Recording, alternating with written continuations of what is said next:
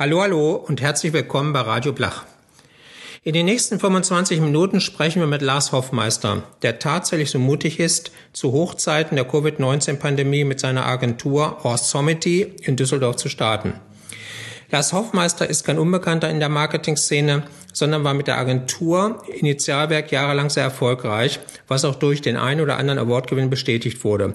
Auch beim legendären Bea, der heute Teil des Brandex Award ist. Noch ein Wort zum Wir. Das sind in diesem Fall Michael Hosang vom Studieninstitut für Kommunikation, mit dem ich schon das ein oder andere Projekt und die ein oder andere Moderation durchgeführt habe. Zum Beispiel beim NAVOMO Nachwuchsmoderationswettbewerb, den Eventsicherheitskonferenzen in Dortmund, dem Automobilmarketing-Symposium in Köln oder auch die Zusammenarbeit bei den Event Awards BEA, INA und Brandex. Mein Name ist Peter Blach. Michael, du hast die erste Frage an Lars Hoffmeister. Lars, Dauerregen in Düsseldorf. Heute ist der 28. Januar, 14 Uhr. Wo erwischen wir dich? Ihr erwischt mich gerade in meinem äh, neu bezogenen Büro in der Leopoldstraße hier in Düsseldorf. In der Leopoldstraße. Ganz kurz, ich muss es wissen, weil ich jetzt auch ein leichter Orientierungsdepp bin, obwohl ich auch schon 20 Jahre in Düsseldorf lebe. In welchem Stadtteil ist denn das? Ja, da erwischst du mich auch. Welcher Stadtteil das genau ist, kann ich dir nicht sagen. Es ist nah an Flingern und nah am Hauptbahnhof. Also ich würde es als Stadtmitte bezeichnen. Fußläufig zur Immermannstraße, das heißt, meine liebsten Sushi-Läden sind direkt in der Nähe, aber den Stadtteil kann ich dir jetzt gerade nicht nennen. Gut, lassen wir die Kulinarik im außen vor, weil Sushi ist auch mein Favorite, aber da quatschen wir mal drüber, wenn wir uns tatsächlich begegnen sollten. Wir versuchen mal jetzt innerhalb der nächsten halben Stunde das Wort Corona nicht in den Mund zu nehmen. Das heißt aber nicht, dass Umschreibungen jedweder Art erlaubt sind. Aber Corona, da würde ich auch mal so eine Strichliste führen, die lassen wir mal außen vor.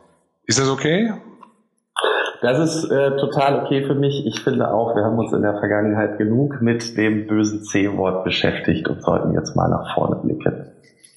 Sehr schöner Ansatz. Ähm, das machst du ja gerade und ähm, du bist ja gerade mit Ostomity an den Start gegangen. Kommen wir gleich nochmal zu.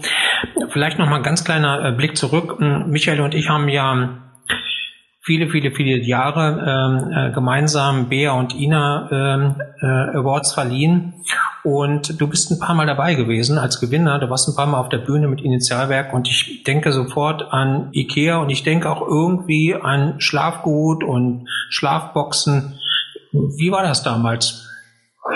Äh, du meinst sicher das IKEA Schlafgut-Erlebnis, mit dem wir abgeräumt haben. Ich glaube, in 2016 müsste das gewesen sein. Ähm, genau. Das war, war ein großartiges, also immer noch eines meiner liebsten Projekte, ein ganz großartiges Projekt, was wir damals zusammen mit der Agentur Think umgesetzt haben für IKEA. Und äh, ja, also die Grundidee basierte ja auf dem TV-Spot, den Think entwickelt hat, wo es um vier Schlaftypen ging oder grundsätzlich darum, äh, Schlafbedürfnisse ähm, zu erklären. Die äh, wurden dann in vier Kategorien unterteilt und äh, übersetzt in die Hartschläfer, Weichschläfer, Kaltschläfer und Warmschläfer. Mhm. Und die haben wir dann ähm, äh, gecastet innerhalb eines Gewinnspieles, beziehungsweise äh, haben ein Gewinnspiel veranstaltet und haben dann ähm, in den sozialen Netzwerken nach den richtigen Schlaftypen gesucht und haben die auf eine außergewöhnliche Reise und eine Nacht im Freien geschickt. Haben dann Ikea-Schlafzimmer in die äh, in transparente Sphären eingebaut und zum Beispiel auf die Zugspitze geschickt, wo sie dann eine Nacht unter, unterm Sternenhimmel als Kaltschläfer auf der Zugspitze verbringen konnten. Ja, ganz außergewöhnliches Projekt, denke ich immer noch gerne dran zurück. Ja, ich, ich habe die Bilder auch noch vor Augen, irgendwie Zugspitze, Schnee und dann war das so eine Art aufgeblasenes Gummiboot, kann das sein? Ja, also fast, fast ein Gummiboot. das waren äh, transparente Sphären, also Bubbles, Kugeln, wenn man so möchte, die aufgeblasen wurden ähm, und die auch nur mit Überdruck funktioniert haben. Das heißt, wir mussten auch durch eine Luftschleuse in diese Sphären eintreten.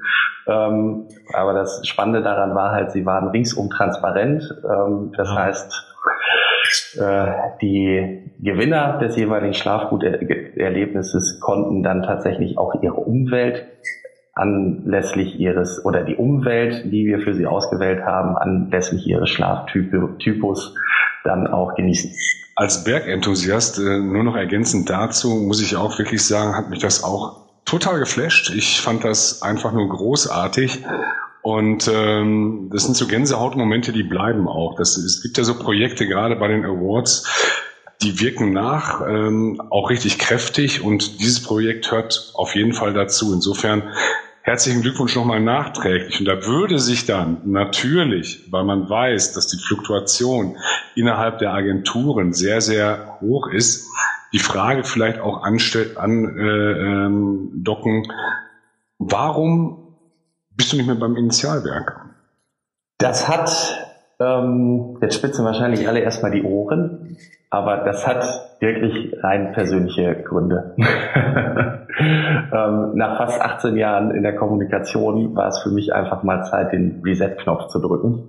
Ähm, und ich hatte das Bedürfnis für mich, mein ja, Arbeitsleben, klingt jetzt so hochtrabend, aber noch einmal auf den Prüfstand, äh, Prüfstand zu stellen und wirklich völlig unabhängig zu bewerten, ähm, was mir Spaß macht im Leben und womit ich meine Zeit bis zur Verrentung, wenn man das heute noch sagen kann, ähm, verbringen möchte. Und das konnte ich eben nicht äh, der, der, aus dieser Position des Geschäftsführers heraus, weil einfach natürlich auch Verantwortung gegenüber meinen Kollegen, Verantwortung gegenüber der Firma äh, dagegen stand. Und wer mich kennt, ich mache keine halben Sachen und ich wollte ähm, weder der Firma äh, noch den Kunden schaden und äh, habe dann für mich die Entscheidung getroffen, ich drücke jetzt den Reset-Knopf, mache einen, setze einen Schlussstrich darunter und konzentriere mich wirklich mal ähm, ein Jahr lang, jetzt ist es ein bisschen länger geworden, ähm, fast anderthalb Jahre, lang nur auf mich und ähm, ja, ergründe mal die Tiefen meiner Seele. Was ist dabei rausgekommen? Erzähl mal davon. ja, also das war eine wirklich ähm, sehr intensive Erfahrung für mich. Also die Entscheidung, ins Sabbatical zu gehen, äh, war wohl äh, die beste, die ich äh, Entscheidung, die ich ähm, habe treffen können und eine der wichtigsten Entscheidungen auch in meinem Leben. Sich wirklich mal zurückzuziehen und das eigene Leben und das eigene Tun aus einer ganz anderen Perspektive zu betrachten, ähm, einfach auch mal die Zeit zu haben, sich mit anderen Dingen zu beschäftigen. Äh, außerhalb der Kommunikation war für mich ein ganz, ganz wertvolles Erlebnis. Quintessenz ist, ich tue, was ich, äh, oder ich liebe, was ich tue. Und ich tue, was ich liebe und deswegen bin ich auch mit Osomity als Experiential Marketing Agentur letztlich wieder in Kommunikation eingestiegen. Ich finde es enorm couragiert, ähm, gerade in Zeiten wie diesen ähm, so eine Art Mutmacherzeichen zu setzen und eine Agentur zu gründen. Ähm, das ist ja ein Statement, was du dahinter lässt. Ähm, warum gerade jetzt? Ich meine, ich kann mir Antworten selbst da jetzt zuschneidern, aber du hast sicherlich eine passende für dich gefunden, weil sonst wird es auch Summit nicht geben. Ja, ähm, wäre mal interessant, was deine Meinung ist, Michael. Nein. Ich könnte ähm, mir, ja, ich, ich, kann, ja, ich kann es dir sagen. Also ich könnte mir durchaus vorstellen, dass man gerade sagt, dann, wenn es da draußen in Anführungszeichen nicht so gut läuft, ist genau der richtige Zeitpunkt, um halt wirklich das Ruder in die Hand zu nehmen. Das wäre zumindest erstmal so ein Denkansatz, den ich dann verfolgen würde. Ja, auch ein interessanter Ansatz, aber nicht mein Ansatz an dieser Stelle. Ähm, Erstmal vielleicht auf das Thema äh, Courage oder couragiert, das ist eine couragierte Entscheidung zurückzukommen. Ich zum Beispiel, ich empfinde das gar nicht als couragiert. Gerade in Zeiten wie diesen, weil, ähm, und das ist schlussendlich dann auch mein Ansatz, den ich verfolgt habe, in der jetzigen Zeit, es gibt Marken und Agenturen, die äh, Wege gefunden haben, äh, Kunden wirkliche Erlebnisse zu bieten. Also zum Beispiel Stichwort Livestreaming. Aber das, äh, wenn man mal so das One-Person-Panel bemüht, ich zumindest, ich freue mich schon tierisch drauf, wenn es irgendwann wieder geht, nach draußen zu gehen und ähm, ja, mit meinen Freunden, mit meiner Familie wieder draußen zusammenzustehen oder überhaupt zusammenzustehen und so das gemeinsame Erleben wieder zu feiern und uns einfach betrunken wieder in den Arm zu legen. Und das Gefühl habe ja nicht nur ich, das hat, glaube ich, jeder von uns. Und das war auch mein Ansatz zu sagen, das ist genau der richtige Zeitpunkt. Wenn da draußen jeder das Gefühl hat, wieder echte Erlebnisse ähm, haben zu wollen und erleben zu wollen, ist genau das der richtige Zeitpunkt, mit einer Experiential Marketing Agentur an den Start zu gehen und genau diese Bedürfnisse in der Zukunft, weil irgendwann 2021 wird die Welt explodieren. Ich erwarte ja eins, ich erwarte ja Woodstock ähnliche Zustände hier bei uns in Deutschland und auf der ganzen Welt. Und aus meiner Sicht ist genau das der richtige Zeitpunkt, ähm, mit einer Experiential Marketing Agentur an den Start zu gehen. Das war, war schon, Michael hat es ja gesagt, eine couragierte Entscheidung. Das sehen wir, glaube ich, beide so. Vielleicht gerade deswegen, wie war denn dein Startup-Erlebnis? Wie ist das, wie ist das passiert? Du hast gesagt, okay, ich habe die Entscheidung getroffen und dann hast ein Büro gemietet, hast wahrscheinlich 30 Mitarbeiter eingestellt, äh, hast ein fettes Büro eröffnet irgendwie und vor allen Dingen erstmal ein paar Porsche bestellt. So war es doch wahrscheinlich, oder? Ja, genau so war es. Ich wusste es. Ja, also dem Peter, dem kann ich nichts hinzufügen. Ähm, äh, klar, Was ist Düsseldorf? Ja. Jedes gute Startup ähm, und wie jeder gute Unternehmer habe ich mir erstmal Visitenkarten bestellt und ein Büro angemietet. Das ist ja klar. okay, und dann?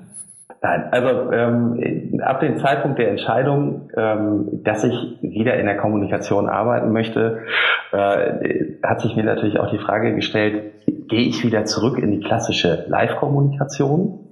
Also mache ich wieder eine Agentur für Live-Kommunikation auf und habe dann auch für mich festgestellt, dass das ähm, Feld des Erlebens viel größer ist als die äh, Live-Kommunikation, also als das, was man eben nur präsent erleben kann. Und ähm, war an dieser Stelle schon sicher, dass ich das nicht nur auf die Live-Kommunikation beschränken kann. Deswegen haben wir auch auf unserer Website zum Beispiel äh, nicht alle, wird sich nachgezählt, aber wahrscheinlich 23 Leistungsfelder innerhalb der Live-Kommunikation aufgeführt, sondern sprechen ganz bewusst nur von Experiential Marketing. In dem Fall, weil für uns hat das Erleben mehrere Ebenen und man kann auch ein Live-Erlebnis haben, zum Beispiel ganz alleine bei sich zu Hause. Das muss nicht in einer Veranstaltungslocation stattfinden. Ja, ein, äh, ein Beispiel, ähm, jetzt äh, anlässlich des Karnevals entwickeln wir gerade oder wir sind gerade in der Produktion mit einer ganz tollen Idee für einen Kunden von uns, der ähm, im Kölner Karneval aktiv ist. Also ein Kölner Unternehmen und da geht es um den Kölner Karneval. Wir wissen jetzt alle, Kölner Karneval live fällt dieses Jahr mal grandios ins Wasser. Und natürlich gibt es auch entsprechende Karnevalssitzungen, ähm, die man dann online verfolgen kann. Wir wollten aber ein ganz persönliches Live-Erlebnis zu Hause schaffen. Dafür haben wir eine Idee entwickelt, die, wenn man rein auf die eingesetzten Mittel schauen würde, würde man sagen, ja, das ist eine Dialogidee. Das ist ja Dialogmarketing. Sind wir deswegen eine Dialogmarketingagentur? Nee, sind wir nicht, weil wir transportieren einen wirklich essentiellen Bestandteil des Kölner Karnevals ähm, nach Hause zu den Kunden unseres Kunden und die können einen Teil des Karnevals bei sich zu Hause live erleben. Ich darf zwar noch nicht verraten, worum es sich dreht, weil es soll ja noch eine Überraschung sein, aber wir haben ein Live-Erlebnis geschaffen, was jeder persönlich zu Hause erleben kann. Das heißt, Fun Funkenmariechen schellen dann bei dir zu Hause an. Ja, fast. Fast, okay. Ich merke auch schon, du sperrst dich so ein klein wenig, ähm, was jetzt weitere Informationen anbelangt. Das ist auch, ist auch nicht weiter schlimm. Aber ich finde die Idee grandios. Also gerade dieses äh, rheinische Kulturgut Karneval, das in den Fokus zu setzen und den Menschen da was zurückzugeben, was sie vermissen. Das ist ja äh, sonst in, ganz Deutschland kaum vorstellbar, was im, im Rheinland an Karneval alles so passiert. Ich habe aber noch eine weitere Frage. Und zwar auf eurer Homepage beschreibt ihr euch ein wenig kryptisch als, Achtung, Zeremonienmeister des Awesome. Wir sind das Gespräch, das Bock macht, der Beat, auf den du durchdrehst, der Partner zum Kuscheln. Was genau steckt eigentlich an Inhalt in dieser Aussage? ja, also so aus dem Zusammenhang gerissen, gebe ich dir recht, klingt das etwas kryptisch, ähm, beschreibt aber unsere Haltung echt gut, weil wir glauben, Kommunikation muss Bock machen, also den Konsumenten Bock machen, uns Bock, machen, ähm, aber auch unseren Kunden Bock machen. Und wir arbeiten in so einem wunderbar kreativen und innovativen Umfeld und haben einfach Bock, unsere Kunden da mitzureißen. Und wenn der eine, wen, äh, wenn den einen oder anderen dabei der Mut verlässt, der darf sich auch gerne an unsere Schulter pushen. sehr, sehr, schön. Ja, aber es heißt ja auch, ähm, äh, deswegen auch so ein bisschen aus dem Zusammenhang gerissen, wir sagen ja auch, wir gestalten absolut großartige Erlebnisse, dicke Ideen fürs Erleben, smart umgesetzt mit den besten Leuten, die es dafür braucht. Und natürlich sind die Live-Erlebnisse ähm, in meiner DNA und damit auch in der DNA von Osomity ganz tief verwurzelt. Aber wie gesagt, wer sagt denn, dass wir uns als Agentur äh, nur auf Live-Erlebnisse beschränken müssen und nur sagen müssen, ja, wir machen etwas live oder wir machen etwas digital oder wir machen etwas nur hybrid. Wir wollen dieses Disziplinendenken einfach aufbrechen und sagen, Live-Erlebnisse oder Erlebnisse kann man auf ganz vielen Ebenen und zu ganz vielen Gelegenheiten haben. Und das muss eben nicht nur im öffentlichen Raum passieren. Nach gut 15 Minuten kommt jetzt der erste Werbeblock und der gehört dir. Was macht euch denn anders? Ähm, was macht uns denn anders? Also äh, im Unterschied zu Live-Kommunikationsagenturen ist es sicherlich, dass wir eben nicht nur innerhalb der uns äh, für uns komfortablen Disziplinen denken, sondern dass wir eben versuchen, die Erlebnisse ähm, auch in andere Situationen oder in andere Umfelder zu äh, übersetzen, wie zum Beispiel in das ganz private, intime äh, Umfeld der eigentlich Kölner eigentlichen Kölner Karnevalsbesucher, denen wir ein Stück Erlebnis nach Hause transportieren. Aber auch an der Stelle die Verbindung ähm, Früher hieß das ja 360-Grad-Kommunikation. Ähm, heute heißt es, oder dann hieß es integrierte Kommunikation und jetzt heißt es wahrscheinlich Experiential Marketing. Wir wollen natürlich nicht nur innerhalb von der, äh, äh innerhalb des Feldes der Live-Kommunikation denken, sondern das, wie komme ich dahin und das, was kann ich daraus machen aus dieser Live-Veranstaltung, das wollen wir eben auch mitdenken. Ist es denn so, Lars, dass wir uns ein bisschen äh, Sorgen jetzt über deinen weiteren Werdegang machen müssen, weil du als Düsseldorfer beschäftigst dich mit dem Kölner Karneval. Ist das nicht eine ganz kritische Herausforderung? Da ich ja auch nur zugezogener Düsseldorfer bin und kein echtes ah. rheinisches Kind, ich komme aus dem Emsland. Der eine oder andere mag es kennen. Wir haben äh, mehr Schweine und Hühner als Einwohner ähm, mag es mir auch erlaubt sein, als Wahldüsseldorfer für den Kölner Karneval ein wenig in die Bresche zu springen. Wir sind beruhigt. ähm, sehr beruhigt. Ich will noch mal einen Schritt zurückgehen. Ähm, du hast gesagt, du warst fast anderthalb Jahre irgendwo. Ähm, zu Hause, Malediven, ich weiß es nicht, irgendwo da, wo es schön ist. Und ähm, du hast dann dieses, äh, diese Entscheidung getroffen, ähm, ich gehe wieder zurück in den Job, ich mache was Vernünftiges. Wie lange hat das gedauert von der Idee bis zur Umsetzung von Osomity und was sagt deine Familie dazu? Ist die froh, dass du jetzt wieder einer ehrlichen Beschäftigung nachgehst oder sind sie einfach nur froh, dass du endlich mal weg bist und was Vernünftiges machst? Ähm, äh, auf den ersten Teil der Frage, von, von der Entscheidung bis zur Umsetzung ähm, hat es sechs Monate gedauert. Also von der definitiven Entscheidung, ich gehe wieder zurück in die Kommunikation, über die Entscheidungsfindung, äh, in welchem Feld wollen wir uns bewegen mit der Agentur. Ähm, und die Planung bis zum heutigen Stand hat es knappe sechs Monate gedauert. Auf den zweiten Teil der Frage, Peter, ja, meine Familie, insbesondere meine Frau, ist sehr froh darüber, dass ich wieder einer, ähm, gut, wir sind eine Agentur, von ehrlicher Arbeit zu sprechen, dass ich jetzt den, äh, äh, den Zuhörer selber entscheiden. Nein, kleiner Spaß. Also, dass ich in einer geregelten Arbeit nachgehe, ähm, darüber ist meine Frau sehr froh und dass ich jetzt so zwei oder drei Tage die Woche auch wieder hier im Büro bin und sie nicht zu Hause in ihrem Homeoffice nerve, das freut sie natürlich auch sehr. Okay. Kannst du dir mit dieser Gründung, mit der Gründung von Ostomity einen Traum verwirklichen? Ja, absolut. Absolut. Also ähm, die eigene Agentur zu gründen, ich war ja damals bei der Entstehung vom Initialwerk auch äh, hautnah dabei und äh, bin wenige Monate äh, nach Gründung mit eingestiegen. Nur die eigene Agentur nach meinen eigenen Vorstellungen und mit dem Input, den ich über die Zeit in meinem Sabbatical habe sammeln können, zu gründen, äh, ist, der, ist wirklich Traum. Also noch ein Ding auf meiner Bucketlist, das ich definitiv streichen kann. Wir hatten das, wir hatten den Begriff Start-up heute schon mal erwähnt ähm, und du bezeichnest dich ja selbst auch als Start-up, wenn ich das vorhin richtig verstanden habe.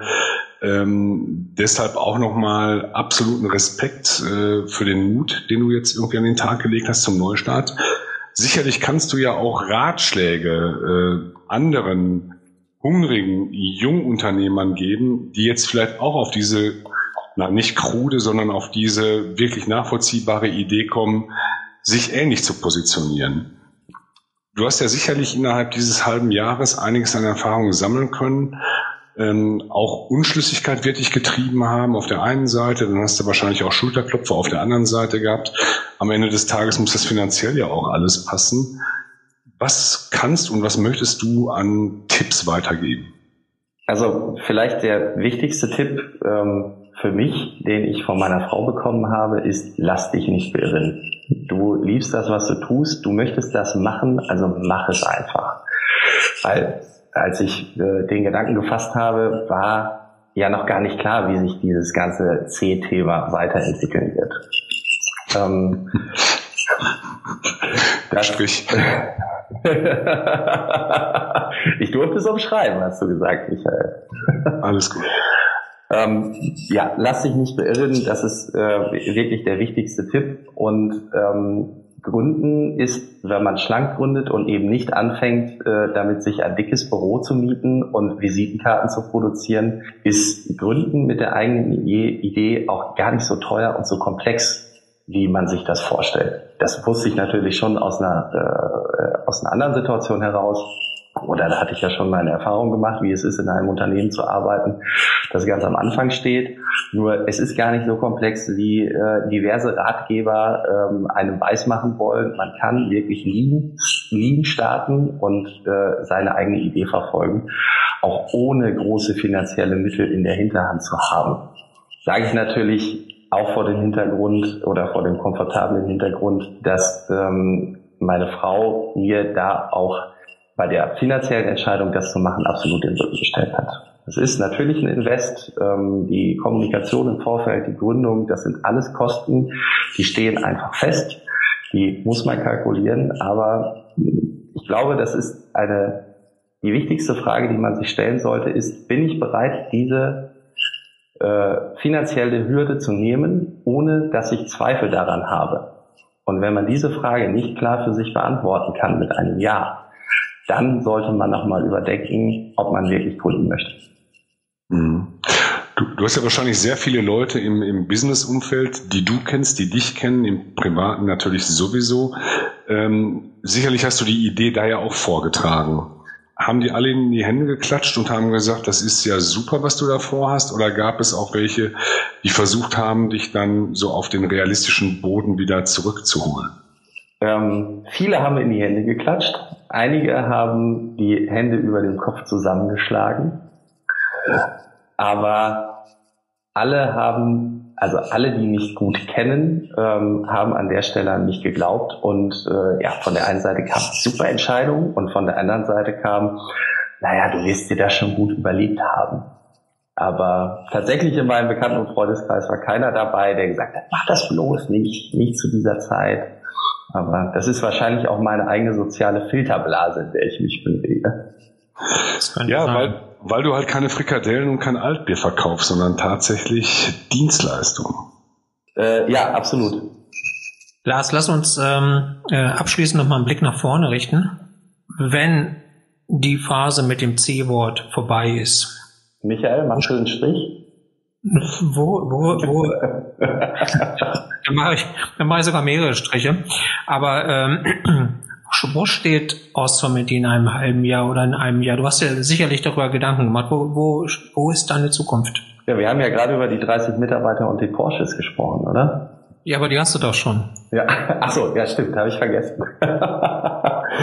ähm, wenn ich die Vision an der Unternehmensgröße oder an der Umsatzzahl festmachen würde, ähm, ich glaube ich, wäre das für mich der falsche Weg. Ähm, ich würde mich einfach freuen, wenn die Idee von Osomity funktioniert, eben Erlebnisse äh, oder das Erlebnis an sich auf andere Ebenen zu transportieren und ich in einem Jahr ähm, wieder mit euch sitze und den zweiten Podcast aufnehme, um das Jahr zu resümieren. Wenn mir das gelingt im ersten Jahr, dann bin ich glücklich. Dann ähm, habe ich zumindest für dieses Jahr alles erreicht. Achso, und natürlich das mit dem äh, Betrunken in den Armen liegen, das wäre auch noch ein ganz, ganz großes Ziel für dieses Jahr. Ja, da kommen wir gerne drauf zurück. Also ich spreche mal jetzt auch stellvertretend für Michael. Ich sehe es in seinen Augen gerade und ähm, das klingt nach einem Plan. Dann würde ich sagen, lieber Lars, vielen Dank. Wir drücken dir die Daumen. Erstmal lieber Peter, lieber Michael, vielen Dank für das äh, gute Gespräch. Ich freue mich, Lars, äh, dass wir uns vielleicht mal wirklich auf kurzem Weg begegnen, von Flingern äh, in den Düsseldorfer Süden. Ist es nicht so weit und zum Sushi essen, wenn alles vorbei ist und wenn alles wieder anfängt, komme ich hundertprozentig gerne mal vorbei.